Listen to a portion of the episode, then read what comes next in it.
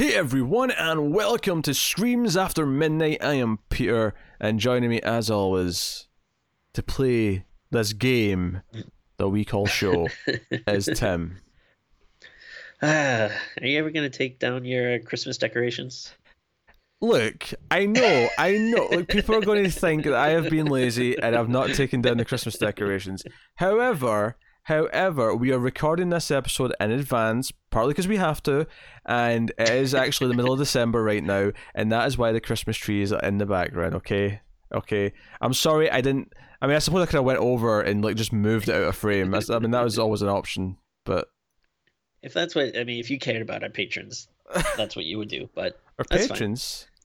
they didn't pay to see Christmas decorations in January. Well, I, mean, I didn't pay for this episode anyway. This this, this was not a Patreon episode, you tit. this is a regular episode. Right. So we don't have to thank them at any point. No, we'll still thank them because because they're our patrons. But look, just go with this, all right? Um, so this is is a horror movie podcast. Every week we get together, we talk about a horror movie uh, and potentially some horror movie news, which we will have as well. Uh, although we'll record that in the future without the tree when the news is fresh. So that'll be starting right about now. Actually, not right now. I need to tell you what the movie is first. So the movie we're going to talk about this week is Ready or Not, which is one of the bigger uh, 2019 releases that we couldn't do because we had different release dates. Uh, so we had to wait until it was available. Uh, and here we are. We're going to talk about Ready or Not. Of course, before we get to that, though, like I said, movie news. There'll be a timestamp right about now on the screen and in the description if you want to jump ahead to the movie discussion.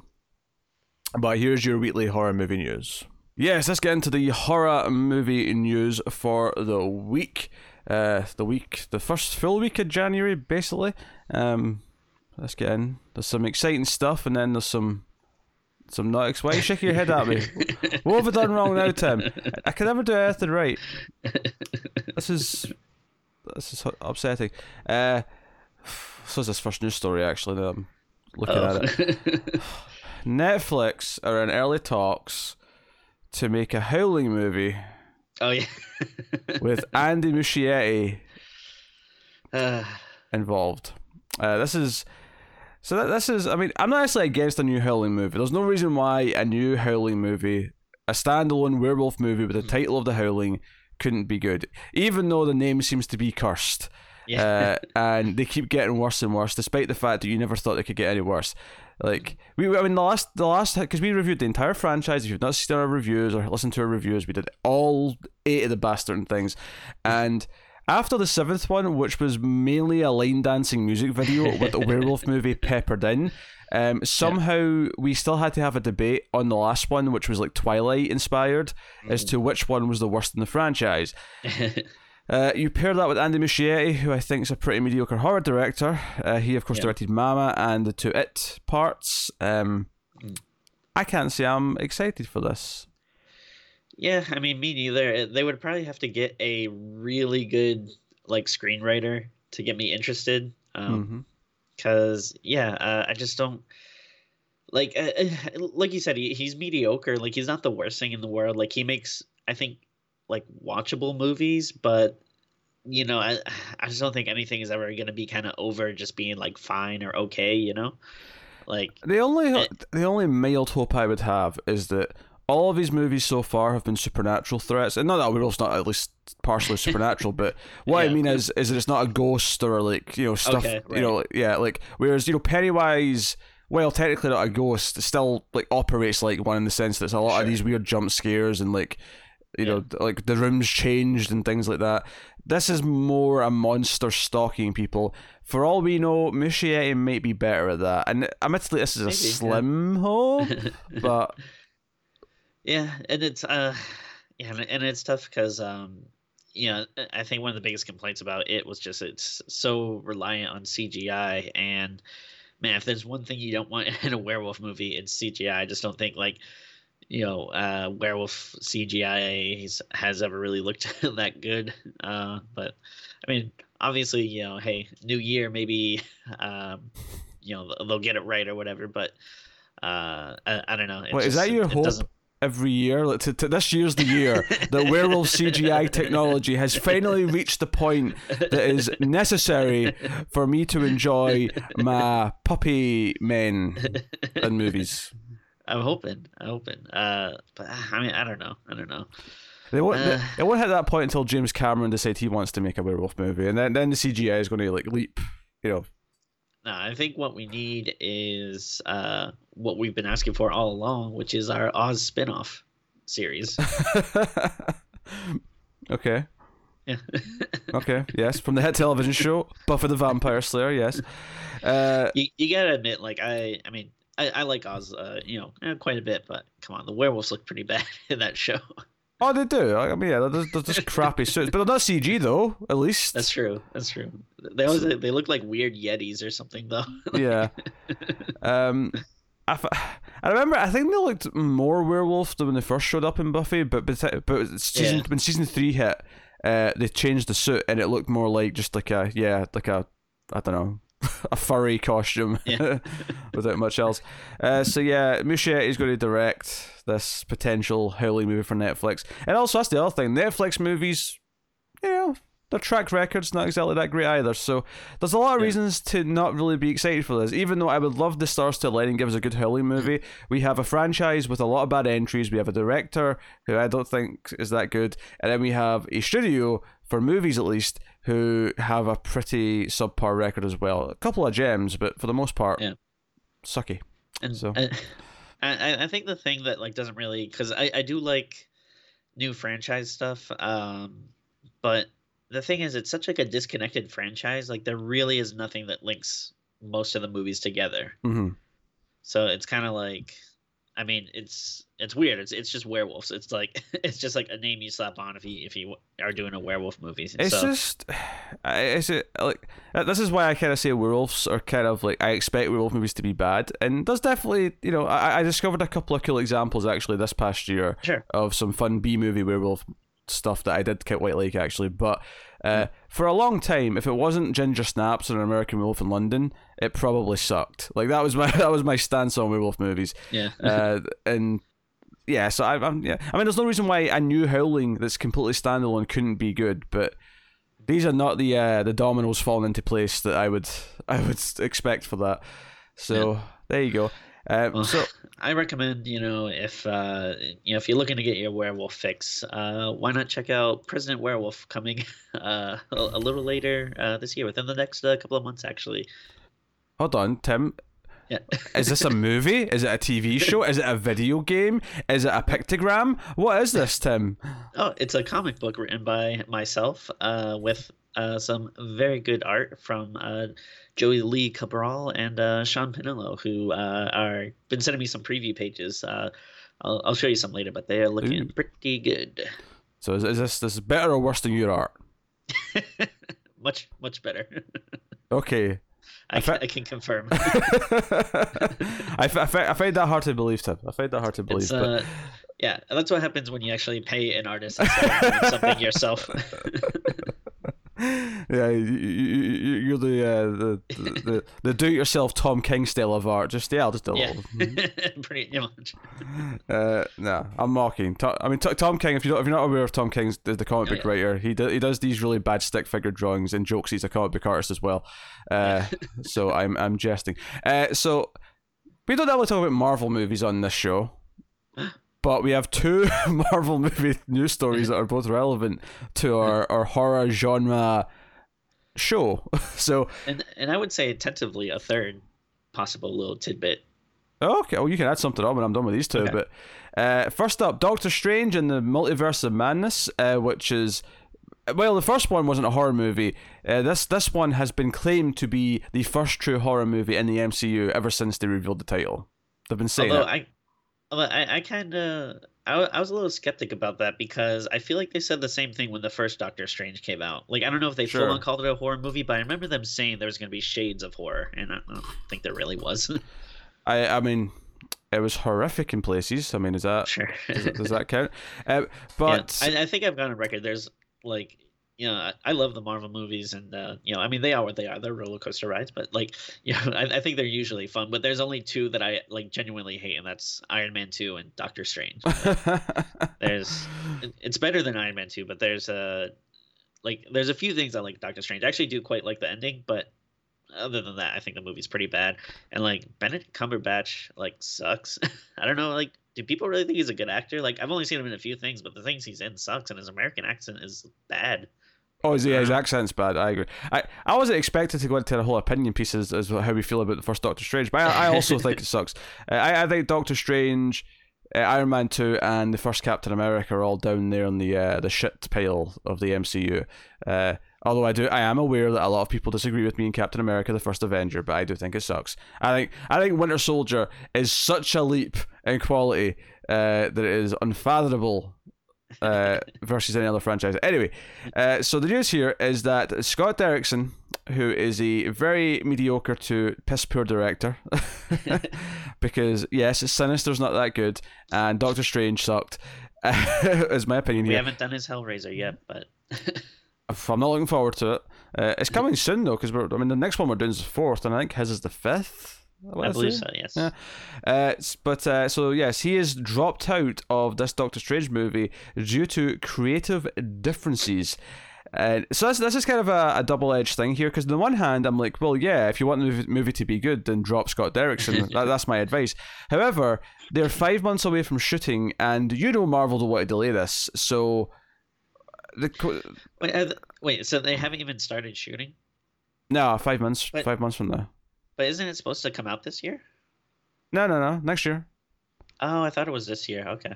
No, it's May 2021 because uh, it's, oh, okay. it, it has to come after the uh, division show because that ties into it apparently. Uh, okay, okay. Uh, so, so, so that's the thing. As much as I think, yes, getting rid of Scott Derrickson is a good idea, replacing him during pre-production when you're still you're, you're still expecting to shoot in five months is also a recipe for you know yeah. Not necessarily well, disaster but at the very least like one of those like ah this feels a bit rushed and meddled with and yeah da, da, da, you know? Yeah uh, it, it's tough like I, yeah i'm kind of on the same page like i don't really like scott derrickson but like i mean if you're talking you know like a creative versus like a corporation like i'm always going to side like even if he's not a director i like if he has a vision and he's already started like implementing it you know i don't want to see like yeah that sucks if it's lost. And then yeah especially if you you know bring in someone to do it that's just like you know not able to do their own thing but has to do like a mishmash of what they want plus what this other guy already set up and started it's it, it definitely doesn't bold well. And uh i don't know. It's it's just so crazy to me that like you know people are still having this debate whether like these movies are like good for cinema and stuff and it's like i mean look how many like problems like the marvel and star wars movies have with directors and mm-hmm. you know they're clearly not being made by creative people. They're you know being made by like boardroom decisions and stuff like so it's just i don't know. It's crazy to me that people like are can't see stuff like this and be like oh yeah maybe this isn't how like stuff should be made. Maybe we should be focusing more reliant on people like with visions and ideas instead of yeah, well, that's the problem. If they want the shared universe, though, they have to have like essentially what the comic books have as an editor is Kevin Feige, sure, where he's yeah. you know keeping it all in line, and that unfortunately means he has to tell directors that they can't do certain things because they all have to match Mm. up with other movies. Uh, and and I guess to be fair, we don't know what they what they're fighting. Like you know, maybe Scott Derrickson was like, "Oh, I want Doctor Strange to have a big lizard dick or something like." you know, man, like, it's not, if it's something like that, it's like, all right, yeah, maybe we should I- fire him. But I yeah, I wonder if he was yeah pushing the horror too far for for Marvel. I wonder if he was like de- determined for an R rating, and they were like, "No, it's Doctor Strange. We're not giving it an R rating. like it has to be PG thirteen." you know, I, I don't know. I, I mean, this is all pure speculation. Uh, the next story was also Marvel, but it actually ties into a trailer that we're doing later, so I'm just going to leave it and mention it then. Uh, so, what's your little tidbit? Oh, they re- they released like the or there's supposedly leaked the first image of uh, Jared Leto in uh, Morbius. Oh yeah, I, I did see this, and I I decided. technically not Marvel Studios, but yeah, yeah. I, I decided to uh, how shall I say, pass on this. well, I'm gonna give it my uh, the Morbius film. I'm gonna give it my tentative uh, uh, pick of the year. For, uh, surprise movies. I'm I'm actually excited about. It. I, I like a, you know, I I stand a Morbius. I, I Um, I've liked him ever since you know the animated show where he wasn't even allowed to say blood, and he craved plasma. uh, I have uh, no attachment to Morbius. I basically can't stand Jared Leto. There's really nothing for me going into this movie. I, I will be shocked if I feel remotely uh, positive about it. I mean, maybe maybe it'll be well made. Maybe maybe it'll blow me away and be this creepy vampire movie, and I'll do something interesting. I don't know. yeah, I, I'm assuming that. Uh, I, I'm- I'm assuming we're probably hoping for like some type of train wreck, like along the lines of Venom, where it's just like, so what the hell is this? That it's an odd fascination because yeah, Mhm. uh, with everything involved, I'm not expecting it to be actually good, but uh, we'll see. Uh, maybe- Trailer should be coming soon, so I'm sure we'll probably talk about it next week.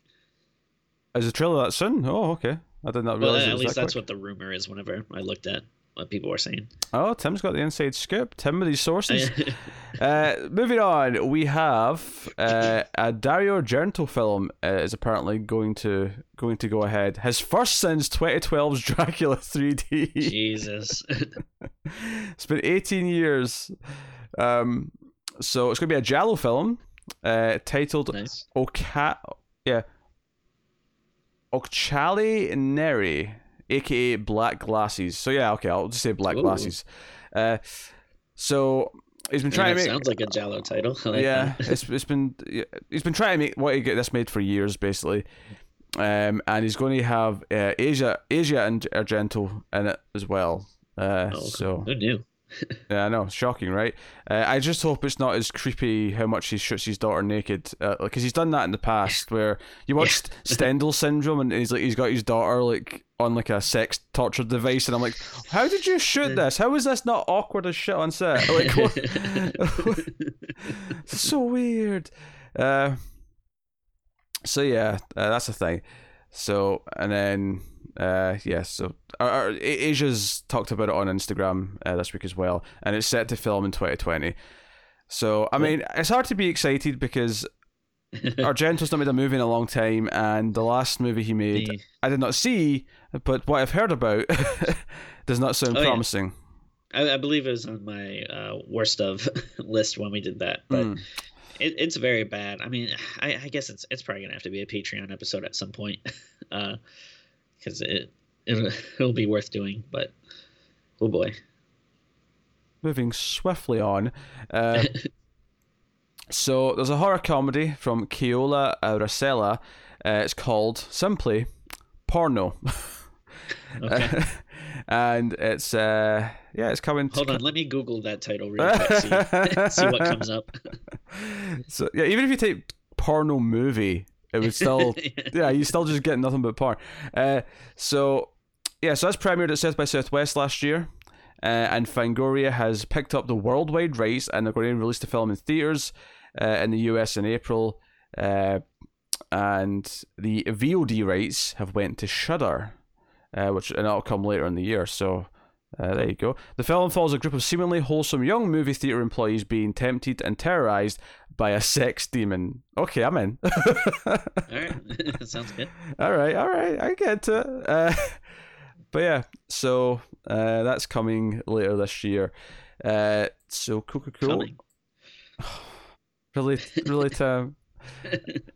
Uh, so next up, next up, uh, French film, uh, new, new French film from uh, or it's it's been sold through WT, uh, WTF WT Films, I guess you pronounce that. It's WTF Elms, so WT Okay. Films. I don't know. Anyway, so it's called Teddy. Um, okay. and uh, Ludovic and Zoran Boukherma wrote and directed it. This uh sequel to the pit. oh, I wish. Uh, Anthony Bajon uh, stars in it along with uh, Naomi Lvovsky. Uh, so, in the film, which is currently in post production, 20 something Teddy lives in a foster home and works as a temp in a massage parlor. How does a 20 something live in a foster home? That's kind of weird. Anyway, uh, Rebecca, his girlfriend, will soon graduate. A scorching hot summer begins, but Teddy is scratched by a beast in the woods, the wolf that the local angry farmers have been hunting for months. As weeks go by, animal compulsions soon start to overcome the young man. So it's a werewolf movie. I mean, uh, that's a bummer because I, I thought it was going to be like a you know, like a haunted teddy bear movie, which uh, I was getting excited for. But uh, I guess werewolf movie could be cool. I think the last uh, French werewolf movie I can think of was an American Werewolf in Paris, and the less said about that, the better. uh, uh, maybe it looks like a big teddy bear when he turns into a wolf. Maybe that's what the costume. Maybe they changed the title and oh, the name okay. of the character when they saw the costume. You know what? No, this costume looks like a bear. We're going to call it Teddy.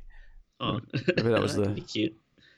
All right. Did, you ever see the Brotherhood of the Wolf? I never did. No, I've never, never seen it. I, think, uh, I believe uh, I went to the theaters to see it one. Uh, I think it was a Super Bowl Sunday. Me and my brother went to see it. Uh, I hmm. remember it being good, but I don't remember much about it. So if people have seen it, let me know if, if that's worth uh, revisiting. Ah, Super Bowl Sunday. You might see Brotherhood of the Wolf. uh, all right. What else do you do? What are the trailers? And we have to start with. I don't. I, I just don't. I, I, Brahms, the boy two, had its big full trailer released this week. I would say a little bit of a surprise drop. yeah, just like the shit I had last night. Yeah, go on. Well, I mean, you know, they obviously could have, you know, done, you know, had some fanfare about it, but uh, I feel like they kind of just quietly snuck it in there, which uh, I respect. Uh, or there wouldn't be no fanfare, so doing it quietly was the only option. Just, just, just, just a thought, just, an idea I had. Uh, so the premise of this is that Kate Holmes, uh, who plays the mum, uh, her husband, and the little boy, uh, not the titular boy, but yeah. Uh, he's having trouble.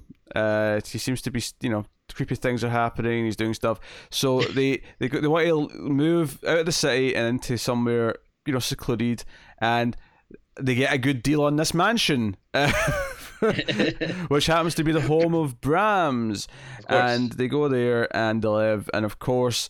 Uh, the kid seems to befriend the, the doll Brahms. Uh, the notice of like new rules and wish list starts appearing, and creepy stuff ensues. So here's my problem with this trailer. Okay. first and first and foremost, well, my, my, my first problem. Uh, so I, I do have to spoil the first movie to talk about this, right? So full spoilers for the first boy movie, right? I just I have skip to skip ahead if you haven't seen it. It's, yes. There's not a lot of movies we require you to watch for this show, but that's definitely one. No, it's not. Uh, so the twist in the boy was that there wasn't anything supernatural happening with the doll. It was just a creepy man child living in the walls who was moving the doll around and he was the real Brahms and the one, you know. Which is why we love it. That's that word we again. I, I just no. No no no no no no. So this trailer operates under the assumption that that wasn't the case. This trailer operates under the assumption that it is indeed a creepy doll movie and that the doll is supernatural to the point where there's multiple scenes where either the eyes of the doll move or other stuff happens. And the trailer ends with like uh, lots of like I don't know, like wasps or something coming out of the out of Brahms' mouth. And I was sitting there watching the trailer and I was thinking to myself, this. Are they actually going super? Is the twist here that they're going to go in the other direction and that this time it's actually supernatural? I guess that's possible, but then I remember that the first movie had like two or three bullshit dream sequences where the character woke up from a nightmare. So now I'm just assuming that all of this supernatural shit in the trailer is all just dream sequences. Yeah, uh, you, you know, I'm kind of honestly, I'm kind of there with you because, uh, like, obviously, I'm you know uh, excited for it as well but as I... well! As well! Don't don't you use words like that. Don't you use words like that but no, I mean that was my uh, you know first thought as well. Like it's like, all right, this looks great, but I really hope uh, that these are dream sequences or something because it'll be strange if they start doing like a supernatural angle uh, where the first movie wasn't that. But I mean, who knows? Maybe there's more to Brahms than we know. I think that's um, I mean, kind of the point of this movie is we're gonna learn a lot more than you know, and maybe have some twists and turns. So who knows what's really happening? Like, you know, maybe like uh, you know, Brahms, like maybe learned like special effects or something. So maybe he's using like holograms to, you know, freak the family out. like who knows? Like there could be a lot of different ways to take this. So uh, yeah, I, am excited, but I guess maybe cautiously optimistic. I think It'll be hard to live up to the first one for sure. First of all, there is no point to this movie. So get that idea what? out of your head right now. Uh, I mean, I, I guess like they like how remind me, Tim. At the end of the first movie, like did did Brahms seem to like die, like or say anything like that? Was he defeated? I can't remember. Yeah, he was defeated, but I mean, you know, in horror movies, you know, unless like you know you cut off the person's head. Yeah, yeah. Know, well, I'm just I'm wondering like what if they go the route that he did die, but now that he's dead, his ghost is actually in the doll, so it's it's, it's actually a, a supernatural doll movie now. I, I was thinking about that before, and I mean, at, at first I didn't like it, but then when I kind of thought about, it, it's like, well, it's not like this hasn't happened before, you know, because like nothing really supernatural happens in the first Friday Thirteenth movie, I, I, guess, except for kind of you know the little thing at the end. Mm-hmm. Uh, but for the most part, you know, it's just a a regular person, and then as the series goes on, you know, he is becomes more of like a supernatural kind of monster. So, you know, I don't know. Is this the start of uh, our generation's Friday the Thirteenth? Maybe. I don't know. Like, uh... look, I there is a shot in the trailer of like Katie Holmes going through the walls, right, which implies that at least those passages are still there. Now, whether or not that's because they're still being used, or she just happens to find them when she's looking into the backstory of what's happening, uh, is is up for debate. But I will say, if you were going to do an interesting sequel to The Boy, if that was even possible, to me, the interesting thing would be to play with the idea that this time we know the entire time that it's not real, and that you know, we follow, we actually see the killer creeping about the walls a little bit more, and we see what he's up to, and we see how he's doing things. That could be the interesting part, and like yeah, the doll would still be there. The, the family would still, you know, deal with the doll, but it wouldn't be played to us as oh, the doll may be doing something creepy. The fact that this trailer has the doll's eyes move and stuff coming out of its mouth it just made me like, I'm like, this is exactly the sort of shit I didn't want from the first one and then it just added on that twist as if that fixed everything. And then this movie is just reverting and going full hog into the bullshit creepy doll territory. I mean, we shall see. I, I, think there's lots of twists and turns uh, in store for us, which I, am excited to explore. I think it's. Um, I think this one will surprise you, in uh, in many good ways. You're such full of shit. I, so this is a well, the, my my only complaint is that I, I feel like you should have just called it uh, the boys because now that there's two boys, you know, it's like Alien Aliens. The problem is, is that Amazon just did a TV show called The Boys. We can't be just throwing that title around. People know the difference between movies and TV. Uh, so this is out in February twenty first, and this is one yes. that we both get at the same time. So we will, yes, we will be reviewing it. Uh, we will be uh, contributing to that box office. Ah, which will not be hitting a billion dollars, despite what Tim's deluded mind maybe, thinks. Maybe. no, no, no, maybe, no, maybe. Uh, so yeah, just in case you were wondering, where reviews for both uh, The Grudge and Underwater are, uh, we've got different release dates, so we have to wait for uh, home releases on those. But we do actually have quite a lot of theatre releases uh, once we get to the end of the month next month. There's a lot of stuff starting to come out then uh, for us to go and see. So uh, just imagining the Grudge underwater, scary. Might be better than what I'm hearing about this new Grudge movie. yeah, the uh, I I think even like people that normally are pretty like you know uh, optimistic uh, uh about stuff have not been giving it great reviews. Actually, well, I, I don't know if that's a, a possible news item. Uh, I mean, maybe we don't talk about stuff until we actually see them, but mm-hmm. I think uh, wasn't there a thing about the Grudge movie? Like, it's very, I guess it's very rare when movies get this, but a like a cinema score F. Uh, I did see this. Yes. Uh, like I, am not honestly, I'm not even sure what like a cinema score is. The, like, I'll but... be honest. Neither am I. I only know yeah. about it because what was the movie that got? It was, there's a good movie that has an F. Oh, really? from, from, a few years ago. Yeah, but it's the cl- boy. uh, cinema score. Oh, F.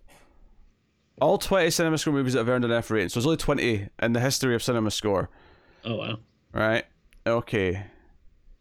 Like a cinema score website or something, or yeah, it's a it's a place where people rate movies. Uh, is it like a Metacritic kind of thing? Kind of, but it's all user submitted, okay. I think. Uh, so okay. the so the Fs, there's only twelve. I'll just read them all. Alone in the Dark. Okay. The Box, that's Richard Kelly's movie. Yeah, Bug from 2006. Darkness from uh, 2004. Well, don't, don't, I thought uh, I thought people like Bug. I, I mean, people, I, people, people, people, might, but like it's uh, yeah. not not it's loved by the average Joe's. Okay. Devil Inside. I think that was the one that ended with the go to this website for the true ending, or maybe that was a different one. Jeez. Yeah, uh, I never saw it. Uh, Disaster movie from 2008. okay. Uh, Doctor T and the that... Woman from 2000. I don't even know what that is. okay. Interesting. Uh, Eye of the Beholder and from 1999. Fear.com from 2002. I Know Who Killed Me from 2007. Oh, uh, that, that, was a. Uh, what do you call it? Lindsay Lohan joint. Yeah, that's uh, gonna be a future Patreon. In the cut from 2003, Killing Them mm. Softly from 2012. I mean, I, I thought that movie was really well shot. I mean, it wasn't the best thing in the world, but I, yeah. that that did not deserve an F. Mm. That does not deserve to be on a list of the worst of the worst. Uh, Lost Souls from 2000. Lucky Numbers from 2000. 2000 was a bad year, apparently. Uh, Mother from 2017 got an F. Uh, yeah, I mean, I wasn't a fan of it, but I mean, there's stuff to admire in it. I yeah. give it an F. Yeah, yeah, I'm I'm conflicted on it, but yeah, it's not an F. Mm. Silent House from 2012, Solaris from 2002, The Wicker Man from 2006, Wolf Creek from 2005, uh, and The Grudge. Mm. What was the movie? At? I could have sworn there was a movie I really liked that was on here. Oh well, doesn't matter. But yeah, there you go. That's all the Fs. Interesting. What company it keeps? What company? so, there you go. Uh, next up, trailer wise, we got the New Mutants. Uh, new trailer for that. Obviously, there was a trailer for this two years ago before it got delayed, and they've apparently not done any of the reshoots, but they ha- they are releasing it, and we will review it on the show. It's out April third, twenty twenty. They're they're claiming that's still sticking. The fact that they've released a new trailer implies that they're intended on doing that. so, how did you feel about the New Mutants new trailer? Uh, I actually thought it looked uh, pretty good. Um, I, I, I like the New Mutants quite a bit. Uh, I haven't read like I guess a, a ton of them. Uh, I've read the Demon Bear saga, which I think uh, they'll probably be incorporating a, a, little bit into this. And then um, I, I, haven't read a ton of the Claremont run, uh, but I have read uh, bits and pieces, and then I read all the DNA run, which I really liked a lot. And uh, uh, I, I like the characters uh, you know, quite a bit, and it seems like you know they got really good people to kind of fit the roles. Um, I think maybe like some of the CGI didn't look great to me, um, but whatever. It, it's just a thing we have to live with now. Like this is just kind of, you know, everything's gonna have CGI in it. Yeah. But um, no, I mean, I'm uh, you know, I'm tentatively uh excited for this. I, I think it, you know, like I, I don't know if it'll be amazing, but it seems like it'll at least be like fun. Yeah, I uh, I don't know. I I'm, I'm kind of conflicted on it. I think there's elements of it that seem fun. I, I don't know if I necessarily like the trailer that much. I do appreciate the idea of doing a horror movie with mutants in it uh, from X Men. Um, but it, it, obviously it gets so fantastical by the time we see Magik, you know, whipping her sword out, and there's like a big demon yeah. coming after her and stuff like that. that I'm like, okay, this is very you know, it's still it's still kind of you know comic booky. Yeah. Uh, so I, I genuinely don't know how it's going to end up. Now, this news story that att- attached to this uh, that came out this week as well is that it's PG thirteen, and the director is oh, really? claiming that it was always supposed to be PG thirteen. It was never intended to be an R rating. Um, Interesting. Uh, which is potentially true, and if that's true, that's fine. If that's what they shot for, um, what is kind of weird though, and or what kind of made me roll my eyes is that you know I, I don't know who it was, producer or someone. Maybe actually, no, I think it was a comic writer who's like worked on it or seen it. Uh, said that don't worry, it's a super scary movie at PG thirteen. And whenever I hear that, I just I, I just sort of sense Hmm, I don't feel that that's the truth. I feel, I feel yeah. like, I feel like anytime anyone says, "Don't worry, it's scary," it's, it's proper scary at PG thirteen. It always ends up feeling like, yeah, nah. Well, it, it always seems like I don't know. I feel like you wouldn't, if it is actually good, you can let it like speak for itself. You don't need mm-hmm. to have someone come on and go like, "No, trust me, I, I, swear, I swear. Uh, obviously, I work for the company, but I swear it's true. I don't know. Yeah. But, also, I actually hate when people try to promote things as scary anyway. Like one of the, the sure. one of the questions I hate the most when someone asks me when I say I like horror movies is like, "Oh, what's the scariest film you've seen?" And I'm like, "I don't know. I don't care." I, like, I, I yeah. I just I don't well, gauge movies on scary because most movies don't scare me at all. Yeah, especially if you're a horror buff, you get kind of desensitized to it, and like, um, yeah, like nothing really scares me. Like I, I, think maybe the best is like I can I can watch something and be like, oh, that had like a, a few of like creepy scenes or something. But yeah, there's nothing that like you know keeps you up at night. But mm-hmm. uh, also, it just I don't know. It feels like it's setting up a challenge because then it feels like it's just an excuse for them people to be like, it wasn't that scary. It didn't scare me. It's like, mm-hmm. well, congratulations, you're a 35 year old man that it wasn't scared by a movie. so cool. Yeah. So cool, Brewster. Um, I, I don't know. It's uh, and, and, like I think when people try and I don't know if there's any effective way you can really mix uh, like s- comic books and uh and horror. Like I think you can easily make a um you know like a comic book movie that has horror elements, but I don't think you'll ever be able to make something like genuinely you know creepy or something because I think that just the nature of you know superheroes is kind of against that. Like, I think, I mean, it has to be a smaller movie. Like, the, the, like there's some I can definitely see an Aquaman horror movie. Like, I can see an Aquaman movie mm. that's like about like like kind of like aliens where they they're going down to see the trench and like sure. you know like. And there's arcs in the book that have been like that that I've really liked, and some of my favorite stuff. Um, so there's definitely individual stories, but the problem is, is that the movies always want to be these big blockbusters that cost two hundred plus million dollars, exactly. yeah. and I, they can't do it on that budget because they have to make it this big apocalyptic thing every time. That's yeah. there always has to be a light in the sky that they fight at the end. Like yep. if you got if you told me someone was like it's like hey we're doing a New Mutants movie and um yeah it's gonna be like super low budget and like we're not gonna use CGI and it's gonna be like you know, like more psychological and stuff, like then I would start getting excited and I'd be like, okay, I can see this being like a horror movie. But yeah, I mean, even from the trailer, like you said, like uh, I, I think it looks cool, like when they start using their powers, but that doesn't look like horror to me, you know?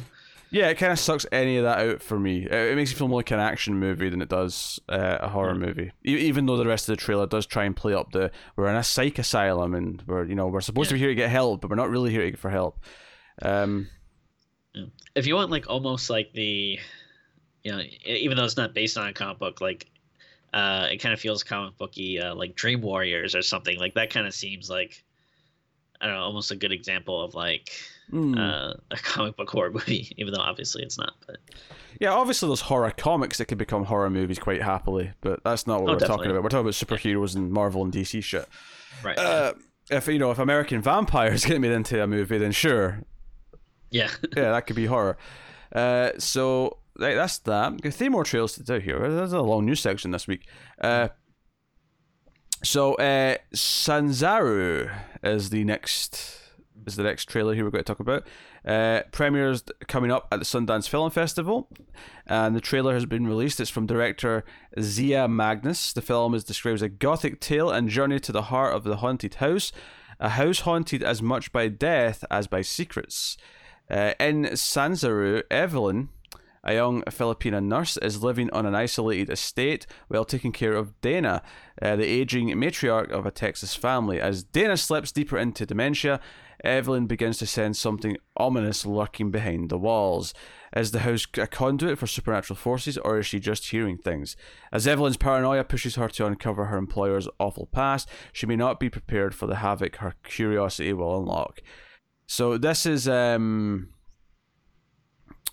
th- this a is a it's a movie, yes. Uh, it's a movie where uh, this this older woman who's in a wheelchair starts like accusing her, uh, you know, the main character Evelyn starts accusing her uh, I think they said cousin or nephew. Uh, not it wasn't son. I think it was nephew. Uh, of stealing things, and that's kind of the big, big sort of first thing in the trailer is that she's kind of like de- determined to talk to him and kind of give him a stern, stern wording to. Uh, honestly, like th- I mean, that description definitely told me a little bit more about it, but it's a very kind of vague trailer. And okay, I get that people seem to be scared of like something, but there's not really much in the trailer to say. Here's what the plot is per se. Um, Yeah, uh, I I- thought this looked pretty good. Uh, like you said, I yeah, I mean, uh, just from watching the trailer, I really couldn't tell you what it's about, other than yeah, it looks to me like maybe a haunted house thing. Uh, but it, it looks like well done, uh, at least. Um, yep. Uh, again, you know, we talked about it a million times, but it was nice to get something that's you know not just the you know CGI you know ghosty thing jumping out uh you know to a loud sting kind of trailer that you know we usually get. Uh so i don't know i was kind of digging this. I mean it, it is hard to tell exactly how it'll end up but i'm at least interested. Yeah, no, I mean the the the, the shooting style of it looks uh, good. It's got a good tone, uh, but it is very vague on the actual. It definitely feels like it's going to be a slow burn of a movie. Like I definitely, I'm looking at this trailer, I'm saying, okay, this is a slow burn. There's no way it isn't. So, but this is something that's coming out. It's a 2020 movie, uh, and you know, we'll we'll start obviously seeing 2020 movies soonish, even though we're still doing a lot of 2019 catch up, and will be for the next like three months. ever well, there's, there's another two this week that I've just noticed that, uh, in fact, actually three now I think about it, jeez, uh, that aren't even on the schedule. So it'll be like mid March before we do our top 10s of 2019. That's what, that's what I'm saying. boy. listen we have to watch countdown uh before just in case it could be good we need to make sure we have to watch Countdown, I agree. But we also have to watch uh, Color Out of Space and we have to watch Veronica. These are all things that we have to It's true. watch before we It's get true. to our top 10s. uh, and all of them are, I mean, th- those last two I just mentioned are both coming to home media in February. So I saw those news articles and went, oh, God, that's two more we've not scheduled for. Oh, there's too many movies from 2018 we're not done yet. Admittedly, though, I think our top 10s right now would be pretty shitty. So I think it's good that there's a lot more to see. Uh, does remind me i should pre-order veronica Oh yeah, of course you have to pre-order that. You have to let them know you want that right now. uh, so let's uh, move on to the next trailer then. Uh, Thomas Jane movie of all things. I like Thomas Jane. He's been in the Expanse recently. Uh, I've, I've always kind of liked him uh, ever since uh, Deep Blue Sea. He's Punisher.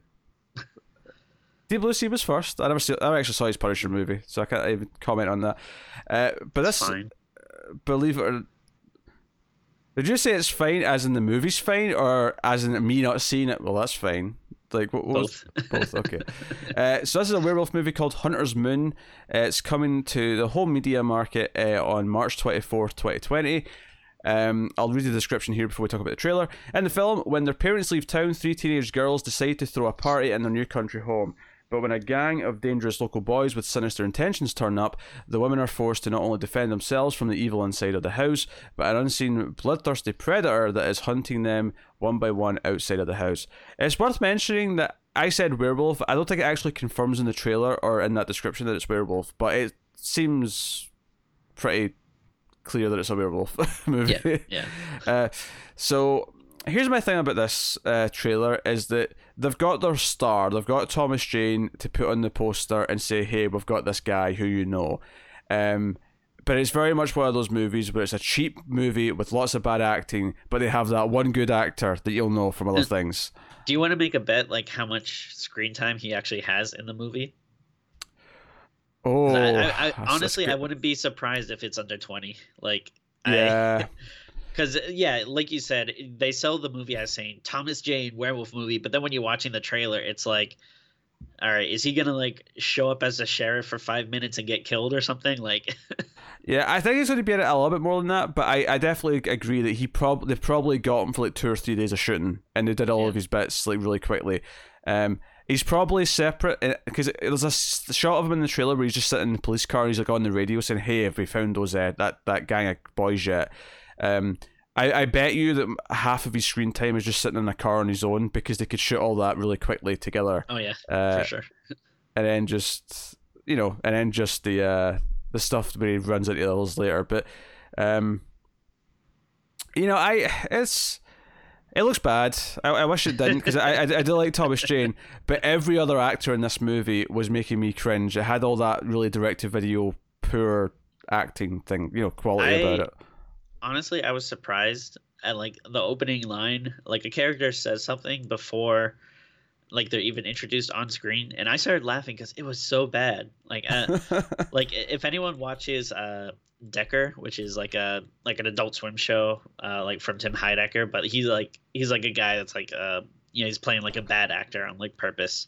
Uh and it like honestly the line delivery reminded me of that. I was like wow this is like really bad but yeah it, it's a bummer because like you said you hear thomas jane werewolf movie and it's like yes please like give it to me now uh, but this trailer sucked. And then uh, yeah, and again talk about like yeah shitty CGI things jumping out at mm-hmm. you. Um, I uh, you don't really see like a proper you know glimpse of the werewolf, but the kind of little rush things that you see do not look good and.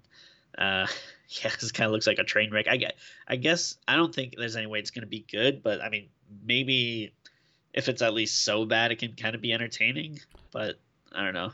I mean, if not, we do have to have a top 10 worst of the year come March 2021 for 2020. So, you know, that is what it is.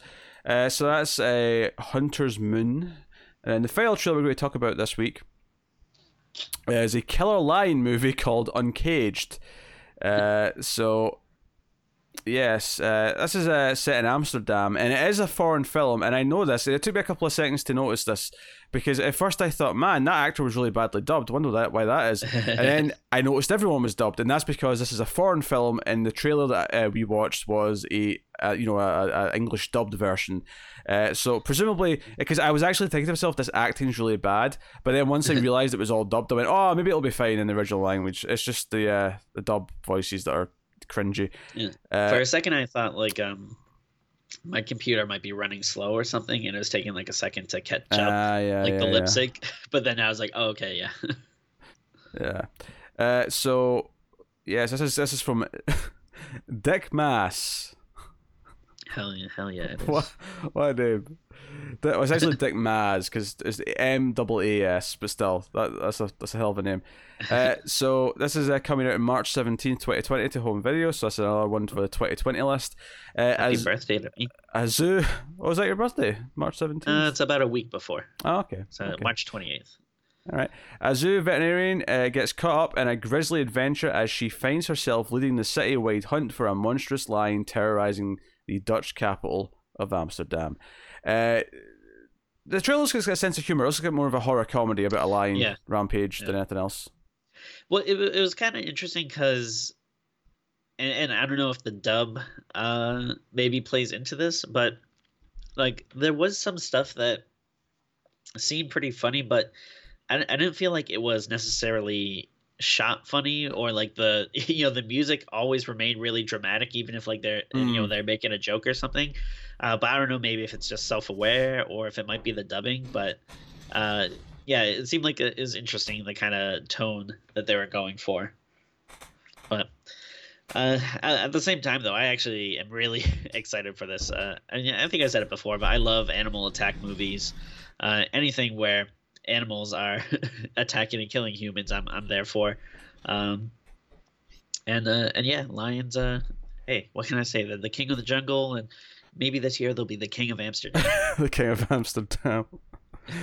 yeah, it was hard. It was hard to get a proper take on it because uh, we had the dub voices. Uh, it was really hard to get the real sort of feeling for it. But uh, the line looked good. It, looked like they had a real Actually, line yeah. for some stuff, you know. And I mean, obviously, not every shot's going to have a real line in it with a line, but like yeah. it, it looked like there were some shots that got of a real line walking around.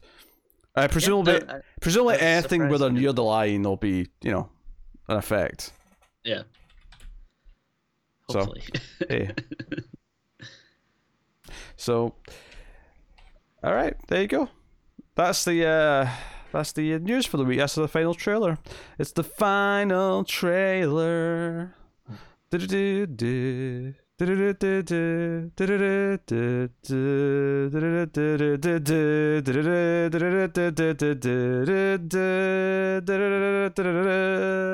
Well, hopefully that news was exciting because I, I mean I have no idea what we're going to say, but it is Boy time. Two trailer looks good.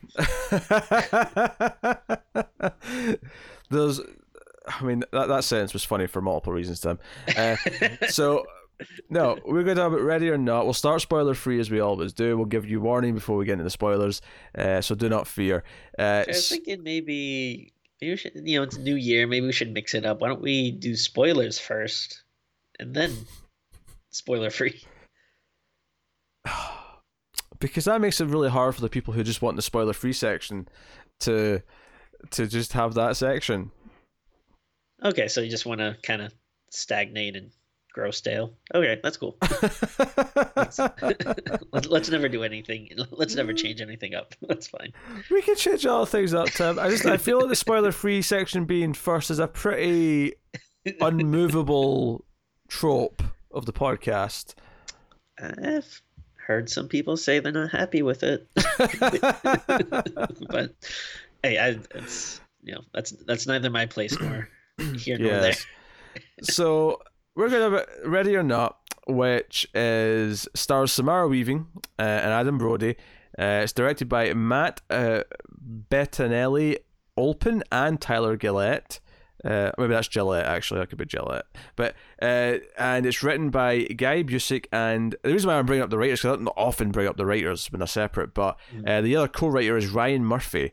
And Oh, honestly, I can kind of actually tell that I, I didn't know that until I looked at the IMDb page like five minutes ago. But I can actually kind of tell now that I've read that. I'm like, yeah, it does kind of feel like Ryan Murphy, um, in some ways. But you know what's Uh, funny is I I did not plan this whatsoever, but I somehow managed to watch two Adam Brody movies in a row. you never plan anything, so I believe that. Yeah, but the uh, oh, you know, let's catch up on movies I haven't seen, and uh, Shazam is finally streaming. It was on HBO, so I watched that first. Uh, of course, Shazam! uh, Adam Brody uh, appears towards the end of that. Uh, yeah, and then it's uh, it's weird because I feel like I haven't seen him in like anything like for the last couple of years, and then all of a sudden, like back to back, two pretty pretty big movies uh, Mhm. I watch. Yep. Uh, so the premise of Ready or Not is as follows: uh, Samara Weaving plays plays uh, the bride who's marrying into this rich family.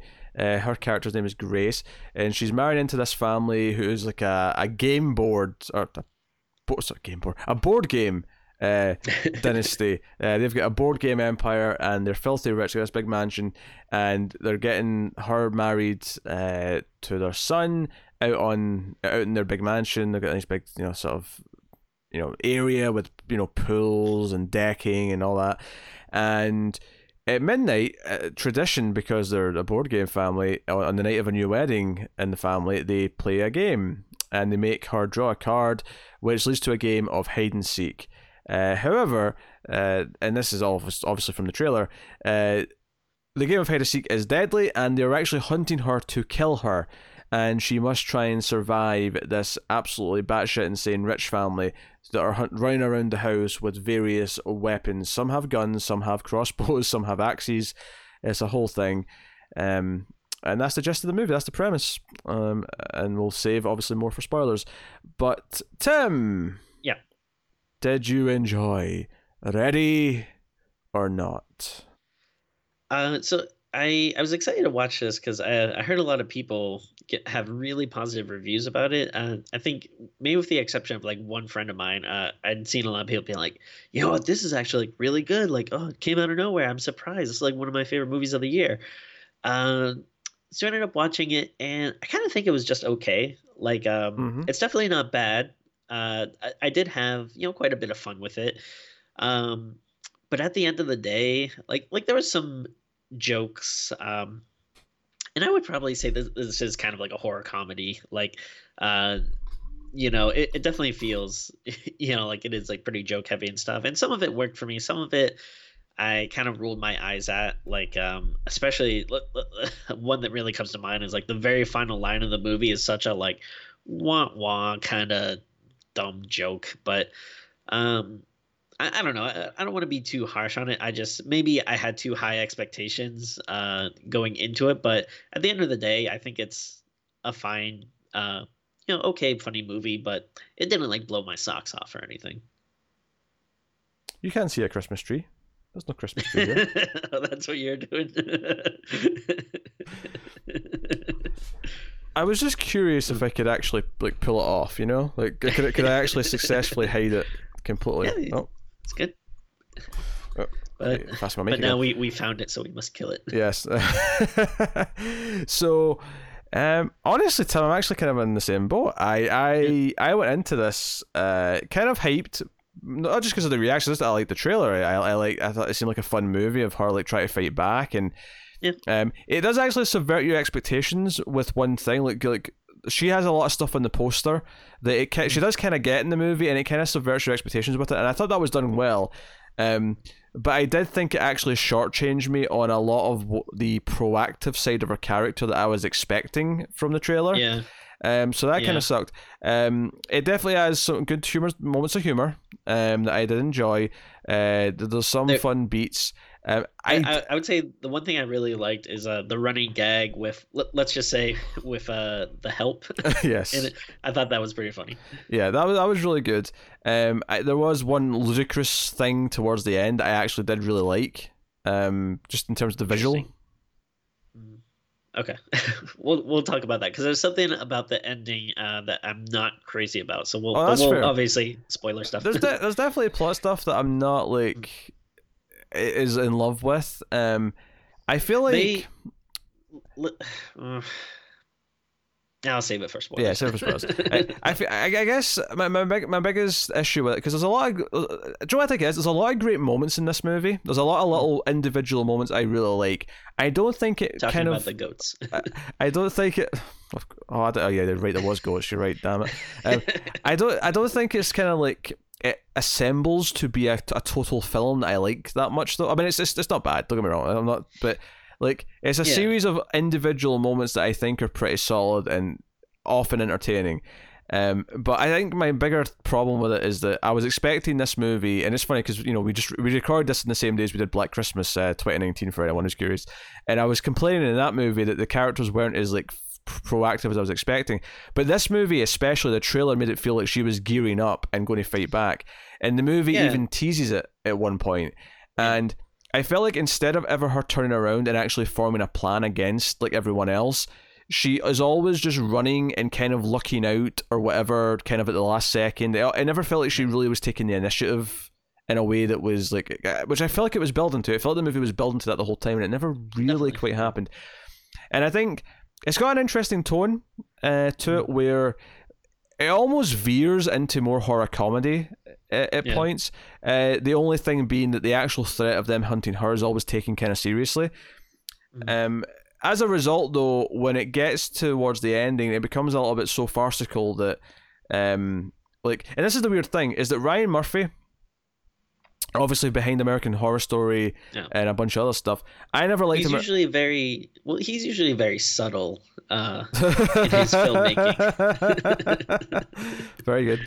Um, like so, I never liked American Horror Story, but I did love Scream Queens. And the funny thing about Scream oh, Queens yeah, yeah. is that Scream Queens is super over the top, and I felt like this mm. movie almost suffered from being in between over the top and wanting to be a serious like survival horror movie. Yeah, yeah. Well, I, I, mean, like that that joke with the help and stuff, like that is something that is very like you know over the top and crazy, which is I think is why it works. It's very Scream Queens, and I think if the movie had yeah, lent more into that, like a Scream Queens. I, I, I, think either leaning more into that would have made me love it, or yeah. being a more serious survival movie where she's actually trying to like outsmart them and survive, I'd really love. But it it, it lands right in this middle place where it, it never quite becomes either of the movies that I could have really liked. yeah, yeah, it's unfortunate because. Uh, again, it, it's not. Uh, it might sound like we're being a little too harsh. It, it's definitely not a bad movie. It's a very easy watch. You know, it's mm-hmm. fun.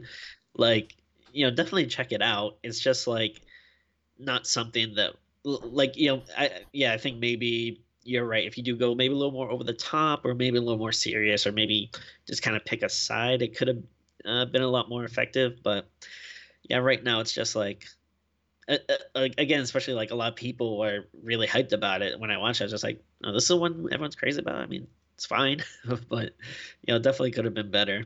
And you know what I think is the better version of this movie? Mm-hmm. You're next. Oh, like, uh, absolutely. Yeah, because that actually you have someone being a lot more proactive, and like you still have like the you know the incompetent, you know, kind of like rich bickering family hunting someone down, but it's just so much more enjoyable. Uh, no, and, uh, no arguments fun. from me. Like, you know, You're Next is a movie that you know, as you're watching it, you fall in love with that main character because she she's yeah. so great. She's such a badass. She, she's she's out out thinking the characters, and it's not like she feels like a superhuman. Like it feels like no, she can get hurt, but she's smart enough to try and like like limit her chances of being hurt, and yeah. it it just it really feels great watching that movie. Um, and you know, this could have been a great horror comedy or a great serious movie, and it felt like it didn't really like it. Just it, it lands in this place in the middle that's just kind of frustrating to me. Yeah, and that's a good point too. Like I feel like you know Samara Weaving's good in it, but yeah, I guess I never really like you know grew super attached to the character. Like, kind of just seemed like she was there. Yeah, like never really got too much of a sense of her personality. I guess. Yeah, and I agree with that. I think she's solid in her performance and whatnot, but she. Oh yeah, yeah. I, I don't think yeah I ever really kind of like really grew attached to her, and it's you know, and I liked her a lot in the Babysitter. She was the kind of the villain in that, and yeah, uh, she was she was great there. Um, I, yeah, and I, I said frustrated. I think really what I mean is is that like because it doesn't quite commit to either sort of direction, and it feels like it sort of lands in the middle. Um, and sometimes that means the farcical moments feel almost like too far even though yeah. i did like some of the running farcical jokes it does make some of the serious stuff harder to take like they, they almost like clash with sure. each other and i think ultimately by the end of it i had this weird feeling of just not being that invested in it and it wasn't like it was like doing anything to piss me off or i was like oh this right, is bad yeah. this is terrible or anything i was just kind of sitting feeling like okay, you know, this, is a movie that's happening in front of me, and it's just there. But I, I couldn't really yeah. get wrapped up in it in either way, uh, which is bu- bu- bugging me. Uh, there's some other cast members in here that are worth mentioning. We mentioned obviously Weaving and Brody. Uh, this mentioned Andie MacDowell, who's like the mother of the, the family. Oh yeah, yeah, um, yeah. So she's there, uh, and then Melanie Scrofano is kind of the, the the coke snorting kind of uh, silly one, and she's good. Yeah, uh, I I know her, and it took me a second to recognize her actually because she's so different in this, but she's actually uh, Wynonna Earp from well Wynonna Earp. Um, oh. uh, but she's such like a sort of tough like uh, tomboy in that show that it actually took me like a few lines of dialogue to really notice it was her. I was like, oh, that's her because she's because you know she's got like a dress on and she's so girly and uh, so different. But uh, I like the Butler a lot. I'll say that much. The Butler carried himself with a, a, demeanor that I enjoyed. He had kind of like a like a discount store version of like Michael Douglas or something like that. I was getting from him. I can see that. Yeah. yeah. uh, but yeah, I was I was into it well enough. I was into it well enough. Um, so it's an okay movie. Like I, I think it's perfectly enjoyable, but I, I don't think it's like one of those ones where I'm like, oh, this is you know one of the best of the year. Now, will it make our top ten of 2019 when we do that and you know end of February, or, you know sometime early March? Um, it depends how many other good movies are, are from 2019. There's a chance it could scrape on there just by kind yeah. of default, which kind of sucks. Now, I often say that you know you always have to cut stuff to make a, a list justifiable, but we always do a top 10 of the year. So to yeah. me, that's a consistency. And then what we say is, well, if the top, if the bottom few are kind of mediocre, then it means that the year just sucked, and that that's a statement in and of itself. Totally. so, yeah. Like, I don't know. It, it always sounds insulting when people say this, but I mean, this movie's fine. Yeah, like, it's fine. I, I don't know. Like, I don't know why like that's become such a like kind of sometimes it's like anger inducing word but uh, I, I, don't know I, feel like it, it fits for the, this movie you know it, it doesn't offend you um, it doesn't I, blow you away but I, I can't get passionate about it either way that's the thing right that's yeah. what that's why it's just yeah. fine um, unfortunately some sometimes like those movies are kind of the harder ones to talk about because at least if it was really bad you know, we could be like, "Oh my god, I can't believe this! This is crazy, out of control." Blah blah blah, whatever. Yeah, yeah. yeah but hey, uh, so I guess we'll uh, we'll do the uh, the the spoiler uh, section. I'll, I'll, just thank the Patreon producers for the month. Uh, although technically we're recording this in advance, so if these drastically change, I'll have to record a little insert or something to change the names. But uh, thanks to David Short, Alison M. Fordyce, Cindy Palacios, and Tyler Hess for being our Patreon producers.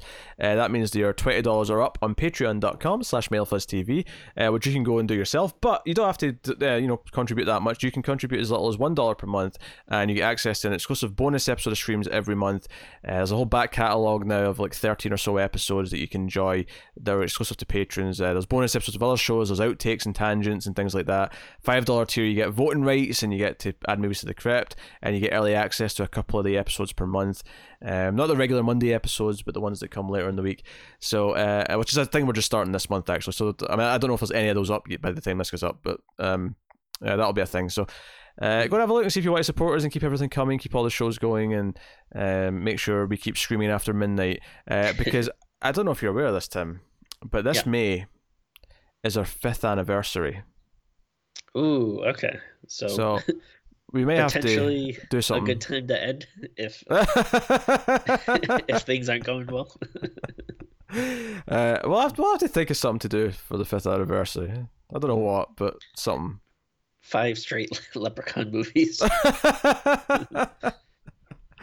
I wonder if we get to the place where we're ready for number five in like a bunch of franchises. So Leprechaun five and Hellraiser five and that that could actually be pretty cool. It's a yeah a whole month of fives. Wow. I don't know. I don't know. Sounds like madness. uh, so yeah, uh, so that takes out the spoiler section of Ready or Not. Uh, the movie opens with a flashback to 30 years ago in the 80s uh, when the two brothers, uh, the two brothers being like Adam Brody's character uh, and the husband character, uh, the husband.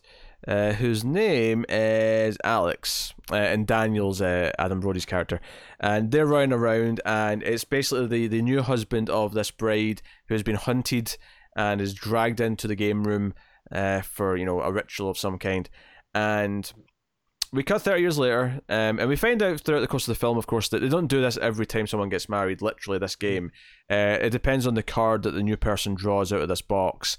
And if they pick hide or seek, then the person has to be killed by dawn. Um, if they pick something else, then they just play the game, I guess. Like, you know, like. Because yeah, like someone mentions they got like chests and yeah, so, okay. or whatever. So, uh, so so there's a whole thing throughout the movie, of course, of like, is this real? Like, uh, like they because they believe if they don't kill the person, that the entire family will be wiped out. Um, you know, because they've got this deal with this this this this old ghost, this uh, guy that got this box from in the past, Mister LaBelle or something. Yeah, like Mister LaBelle. Yeah, and uh, there's a whole debate throughout the whole movie, like you know, like, is this bullshit or not? And um, I do kind of like the conclusion to that. Um, See, well, I, I don't know if we want to talk about that right now. I mean, uh, we could talk about them going plop. yeah, well, because so the my thing is I I kept I I knew this was gonna happen because I feel like the like most movies now they they always go for like I, I feel like it's more common now when characters are like being like oh that's not real that's not real and then in the end it you know it ends up that it is real. So when at first they do a little swerve and it's dawn and no one's died and everyone's kind of looking up like, huh, maybe uh, it was all bullshit. I actually really like that a lot better because I feel like you know you don't see that. Yeah, I mean, much. no, there's definitely a benefit of going that route. You could have had this awkward ending where they yeah. all have to just kind of admit, "Oh, we didn't have to do this," and all these people that you've killed in self defense didn't need to die, and we've made your night miser- miserable, and yeah, you know, like, like you know, like there's definitely a potential ending there. But I did like the like because I mean I expect I mean I kind of expected it to be real as well, but I didn't necessarily mm. expect the visual of them just exploding into a pool of blood. Yeah. Like I actually like that effect, which is why I kind that of enjoyed cool. it. Yeah. yeah. yeah, yeah, like it's not. Yeah, like I, I don't necessarily hate it. I just I kind of liked um at first the other direction they were going. So I was a little bummed when they did start exploding, but at least the exploding was cool. Yeah. Um, I'll have to jump to straight to the end. It was just because you know we're explaining the rules of this thing. Uh, so of course you know she's nervous about getting married, Grace, and you know Alex, the husband's like you know you can back out, you can back out. You know he keeps giving her the chance to back out, um, and they get married. All the family members seem to dislike her because she's not like you know rich and she's you know a commoner and yeah. whatnot. Uh, and she, you know, like they have a kind of an intimate moment, but it's interrupted by the the evil looking auntie who looks really like you know like dead serious all the time and got that short yeah. like spiky hair. Uh, and she's brought into the game room. She's made to draw the card, and when she thinks they have to play hide and seek, she's just kind of like, "We have to actually play hide and seek." Okay, and she goes to hide, and but obviously she doesn't know that they're going to be hunting her to kill her. And the husband obviously wants to escape uh, and go and warn her and say, "Hey, we have to get you out of here," kind of thing. Um, and obviously, I I kind I was kind of expecting, okay, there has to be the moment sort of at the end of Act One where it's proven to her that there's real danger here, right? And the way they yeah. do this is actually the start of the running gag, which is honestly probably the, the best thing about the movie, is yeah. the running gag. Because so there's three members of the help, not including the butler. Um, although he he basically untimely end as well, of course, eventually. But yeah. um, where they keep accidentally dying, um, either by the hands of uh, the family when they're trying to kill Grace, or by even Grace herself, actually at one point. Yeah. uh, so the the cokehead uh, character Emily, is she like you know, just sees like this one of the maids like going around and just blasts her in the face with this handgun and is like, oh, and this is like, you know, and as this is happening, Grace and Alex are sort of hiding behind the bed in the room that this is all happening in. So she knows that this is real. Like she knows because it because they could have like drawn this out a little bit even when she didn't believe this was real. So, oh, don't be silly. They're not going to kill me. Yeah. Like this isn't a real thing. Like, what are you talking about?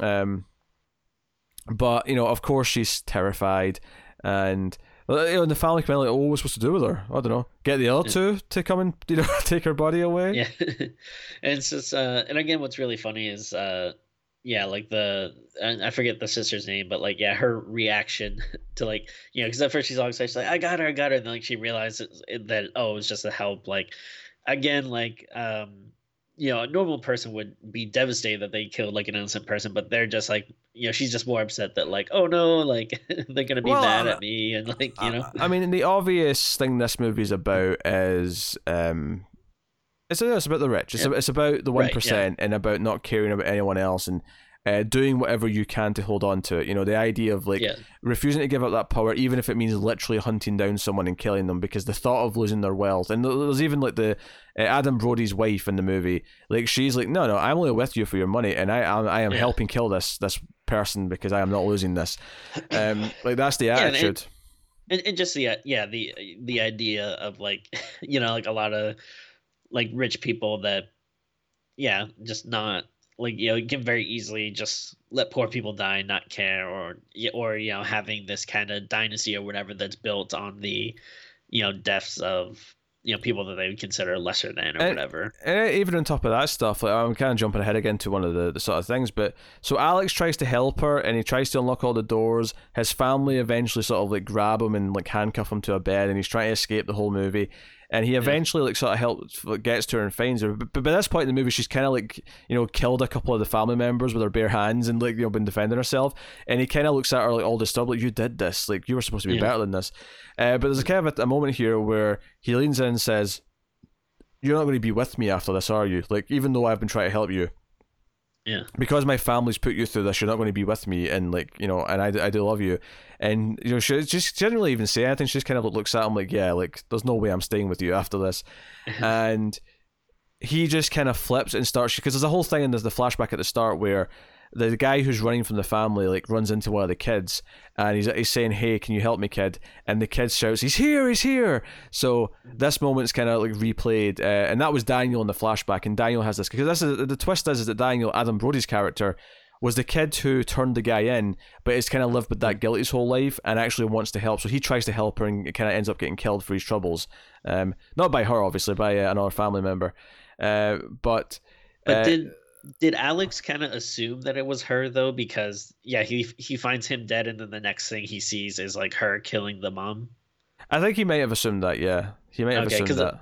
That. That was kind of my. That, that's why I was thinking that he flipped uh, because of that. Like, because it seemed like he. Well, he I mean, a... you, can argue that, but I, I think the the, the reason what I was getting to there uh, with going with the whole rich person thing is that the second like he's all on her side and he's on you know he's, he's completely trying to save her and he's against his family but the second that he realizes he's not going to get what he wants, Oh yeah. he just he just like okay, well I'll just I'll just do what the the rest of my rich family want then. In that in that case, I'll, Yeah. I'll go along with the, the the script because if I'm not getting what I want, what you know what rich boy wants, then you may as well be That's dead. the point. Yeah.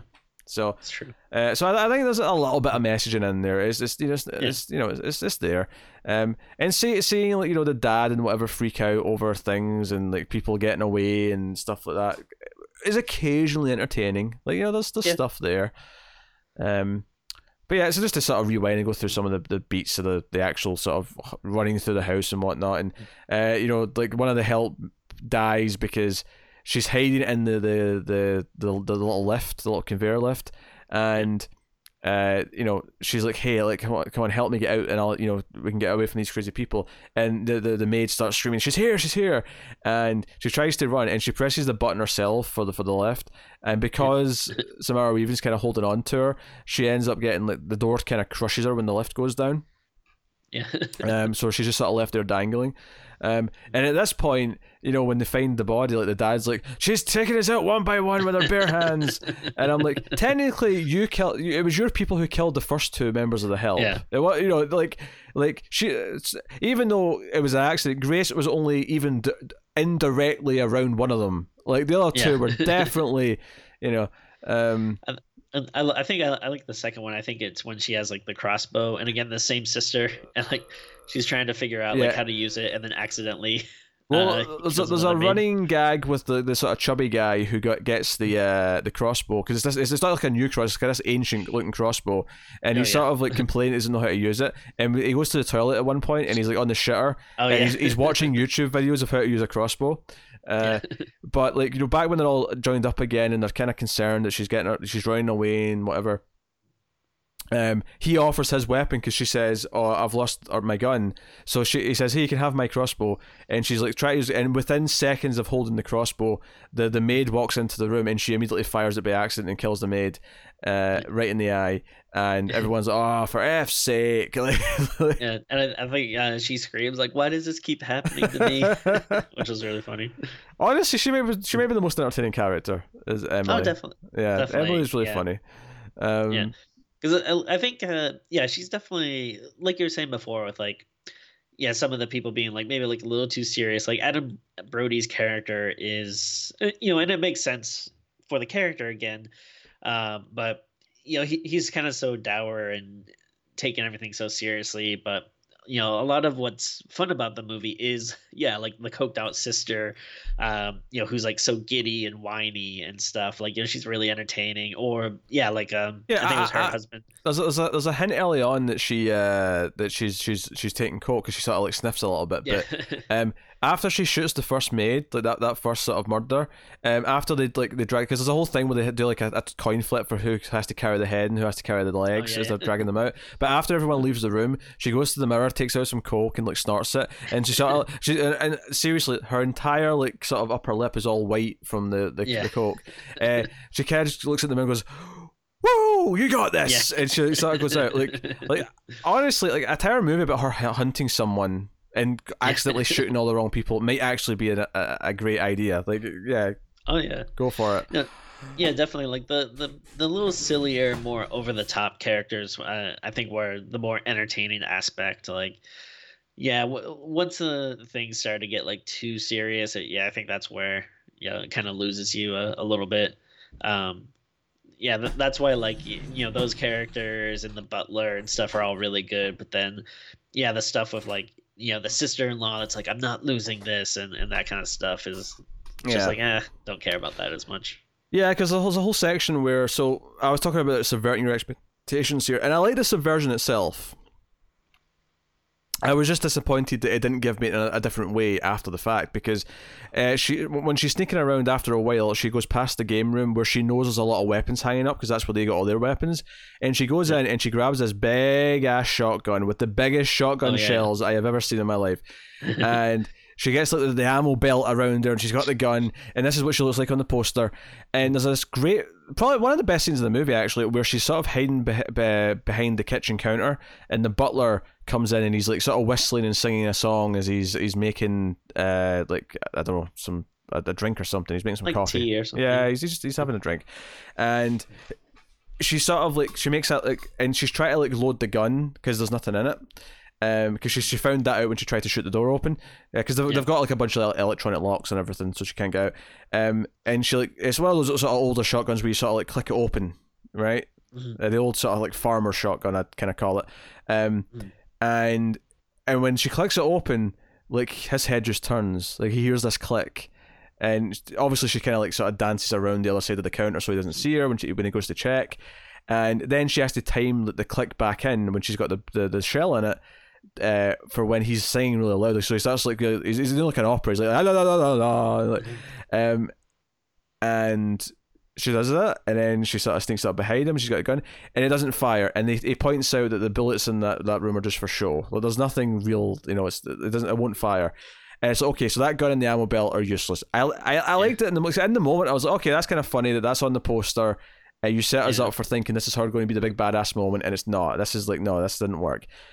Um, but I was still expecting her to like kind of gear up and kind of like make pl- a plan to fight back, and it never really felt like that because she kind of like eventually gets out of one of the windows when the doors are unlocked and the windows are unlocked, and she Yeah. runs out into the road and into the forest, and it felt like she was just kind of always on the run, and eventually she gets captured, and she kind of fights back here or there where she has a chance to, but it never feels like she makes the choice to kind of like turn around and fight. You know, it never feels like Oh, that. Uh, and that was disappointing to me because I, f- I really felt that's what the, this movie was building up to. Yeah, and, and I feel like there's like weird like logic uh, inconsistencies where like yeah, she finally does get in the car and she starts driving and you know she's talking to like this you know road assistance uh, person through it uh, who eventually you know shuts the car down because it was reported stolen. But before that, I feel like she gets you know she's probably driving like somewhat fast, uh, so I feel like she should get a decent distance away, but like Mhm. As soon as the car shuts off, like the butler is like magically there. Yeah, I also just kind of felt like uh, when she was in the forest across the road, she could have literally just like kept traveling into the forest for a little bit, so she was out of sight and just sort of Definitely. walked that way. And like, I don't know, there was there was there was definitely moments where it felt like yeah, she could have just maybe got away here or whatever. Yeah. Um, so I mean that I mean that's you know that's what it is, but I like yeah the butler kind of grabs it. I mean I do kind of like the sequence. It's played for laughs, but I kind of like the sequence where she's meant to, he's drugged her right. She's giving he's, he's given her something and she's in the back seat. And he's driving back to the house, and he's like, "Ah, don't worry, sirs." I'm br-" And he's on Skype or whatever. He's talking to the family, and the family are all like sitting at the desk, like all, all looking over each other's shoulders, watching this like little phone of him just sort of saying, "No, don't worry, I've got her, sir. We've got like an hour till dawn. This is we're done. This it's fine." And as he, he puts on his music really loud and he starts singing to it, uh, but the Skype call's still going, and they're all happy, they're all cheering, and then they see her like get up in the back seat, and she, Yeah. and this was actually maybe the only moment in the movie where I really felt like, no, she's maybe going to become that badass I was hoping she'd be. Um, and I know she does beat like the mum to death with the box, like you know, uh, you know Oh, yeah. later, but like that felt again like it was kind of spur of the moment. She just grabbed it and did it, as opposed to she's starting to like really think about how she can fight back. Yeah. Um, but yeah, she, you know, she, she gets up and just sort of kicks him enough that, that he ends up flipping the car, uh, which I think that kills the butler. I don't even see the butler again after that. Pretty sure. Yeah. Yeah. Uh, but they end up grabbing her. Uh, uh, like I said, Daniel Adam Brody does try to save her by uh, giving everyone a roofie, essentially, uh, when they're going to do the, the big ritual. Uh, but however, uh, it doesn't work well enough, and he ends up getting hurt and killed. And we uh, we basically talked about some of this anyway, where uh, Yeah. you know Grace kills the mom, uh, Alex catches her, turns on her, 'Cause, uh, like up until then, uh, for a lot of the movie, he he's uh, handcuffed to like a bedpost, but he's been Yeah. like slowly kind of sawing it off by rubbing back and forth with the Yeah. handcuffs. um, rubbing back and forth. Tim, don't say such dirty things to me. I don't know how else to describe it. I'm it. not ready for that. but uh, basically, they're trying to do the, the thing as dawn's happening. They're just in the nick of time. But she's able to kind of fight back enough that they only stab her on the shoulder. And then sun sunlight comes pouring through the windows. And like you say, they're like, oh, maybe this is bullshit. Huh. Yeah. Um, and then they start plopping one by one, including the kids, which I thought was really funny. Um, uh, and like I, I agree with you, the, the final line because everyone dies. There's a there's a weird moment where she kind of sees the ghost of this this guy in the chair Yeah. who, who kind of just winks at her or nods at her and like, "Yeah, you won." Like yeah. you get to go. And she's like, "Well, f." You know, there's, there's a funny kind of like reaction from her when she sees that. Even though I, I don't know if I wanted to see a ghost in this, but I did like a reaction yeah. at least. So, but I do agree with you that when she gets outside and the you know the the firemen and police and everyone are all arriving, and like someone's talking, she's like, "Hey, Missy, you okay? Like, what the hell?" happened Because she's like, "But But this point, she's covered in blood. She, you know, yeah. Like, because the last plop, the last moment with uh with Alex, he was the last one who plopped, and he plopped right in front of her. She gets covered in blood, and he's like, yeah. "What the hell happened to you?" And she goes, "In laws," and it cuts to credits. So cheesy. It's such a che- easy, cheesy joke. Uh, like yeah. you know, like yeah, I I can't really defend that moment. Yeah, I can't defend it. Uh, one moment I, I, I did like is she is like um, hiding in the barn and she sees like one of the kids coming out and oh uh, yeah no this is good. Yeah continue. And like yeah she thinks like he's gonna help i think his name was like georgie or something. He's like like georgie like oh like like help me or whatever and uh he just like raises a gun at her and shoots her through the hand which yeah. And then like she punches him out, which I yeah, that was really funny. It was a it was it was her punching the the, the like eight year old square in the face that made me laugh. Like yeah. I, I I I lost my shit when she punched him in the face. Yeah, like I thought that was really funny. But then I think uh, it also does lead to um like the like the kills are okay, but they're not very like they're not like super like gory or whatever. You know, it's just like yeah. it's usually people like getting shot or whatever. But I do think um, this scene though, where she has to climb the ladder, uh, definitely like made me like ooh tense up a little bit. Like once you realize what she has to do. Yeah, there's a nail at the top at the top of this, like because it's like a sort of basement end exit of the the barn. Yeah, it's like where like all the like dead bodies are being piled up. So yeah. like to get out, she has to climb this ladder, but it's really old, so it keeps breaking as she's going up, and then she gets to the top and she's kind of dangling off. It's um, it's basically um you know in Home Alone when Marv puts his foot on the nail. Oh yeah, yeah. It's basically that with her hand. Although I did kind of joke to myself, say, well, there's already a hole in it from the bullet. Maybe if she got lucky, she'd just yeah. you know it would just you know yeah just go through the hole. but it, it's kind of funny, like you're saying. um like you really want her to be this badass and there are moments like this where it's like okay that is like the start know, of it. it feels like yeah she's just do. starting to become a badass yeah. Yeah.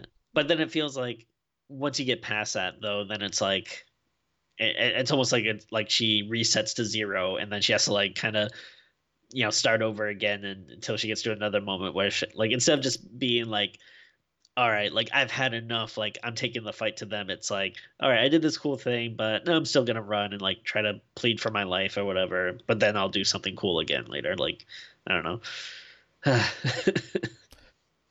yeah, yeah. I mean, that's that's basically the movie. I, I, I feel like if it had just picked a, a more of a tone and and, I, I, mean honestly I, I could have taken the serious version of like the survival thriller I could have taken sure. the more you know let's go down more of the comedy route and the satire and go completely farcical with it I, I would have prob I would have greatly enjoyed this movie more either way but I, I think it just lands somewhere awkwardly in the middle so yeah um so that's yeah. a shame that's a shame but um, it's not a bad watch though it's an easy watch I think it's, sure. it's perfectly yeah. viewable um and to me, this is like the ideal streaming movie. Like sure. I'm not like bummed I didn't see this in theaters. It's like, you know, yeah, it's perfectly fine. Like Thursday night or Saturday afternoon, you just want to watch something you haven't seen before, and you know it's streaming. Hold on, why Thursday night or Saturday afternoon? Why why those two two times in particular? Oh, I don't know. It just feels like the time you'd watch a movie like this. I don't know. okay, all right. Okay. I mean, I, I I will often say something's a Sunday afternoon uh, sure. viewing. Uh, I say it more often in Ace though because we tend to do like some of those sort of more uh, uh, cheesy like 70s sci-fi. Like, oh, that's a, that's yeah. a Sunday afternoon movie. Makes sense, um, yeah. whereas I, I think most of the stuff we, we watch is more of a after midnight uh, viewing. Uh, and not just because of her title. I think that's generally like how you would describe it. Yeah, if this is on at one a.m. on some cable channel, yeah, like sure, it's fun. Yeah, yeah, watch it. Uh, all right, well, I guess we're rating it then. What you what you mm. giving? Ready or not? um, I, I mean, like you said, yeah, it is. It does a movie that kind of like lands somewhere in the middle. Um, but I think it's entertaining enough and well enough made that I'm not just gonna give it like a, a straight five or something. Uh, so, I'll go a little bit higher. I'll give it like a six, which is, yeah, I, I feel like that's the kind of all right, it's fine. I had fun with it, but nothing amazing kind of area. Yeah, yeah, I'm conflicted as well. Actually, I feel like part of me feels like the six might be. Uh, I, I kind of agree. I it, it's hard because there's nothing like necessarily bad about it. Uh, you know, so like like I feel like if there was if the acting was really bad or you know something then maybe you could take a few points off but i don't know for me it's kind of a little hard to go like too low when it's yeah i, I think i'll agree with the six I, I, was trying to argue myself into a 6.5 but i, I just mm. don't think i can do it I, I don't think it's good enough to be called good i, I think it's yeah. decent it is decent and you know watchable has some good, good moments but uh, ultimately i didn't find myself loving it uh, by any means yeah. so there you go that is uh, ready or not and if they ever make a sequel, it has to be called Ready or Not 2 Here I Come. yeah. it has to be, right? Like, come on. Uh, yeah. So that is Ready or Not. You can let us know what you thought of the movie in the comments below. You can like and subscribe, all that stuff. Get us on the Twitters at Screams Midnight uh, for all of our ramblings and Tim posting silly nonsense about the boy and our leprechaun. Uh, you can do that there. Uh, you can, of course, support us uh, by doing all that stuff. You can also support us by rating the audio podcast on Apple Podcasts. Give us five stars. More people will find us that way, so that's extremely helpful. Uh, we mentioned Patreon earlier, of course, uh, so go do that if you want to give us some money financially, which is typically what giving money means is financial. You know what I mean? Like, guys, just go with it. Um, you can also, of course, share us on social media, recommend us to people, that kind of thing. All that does help.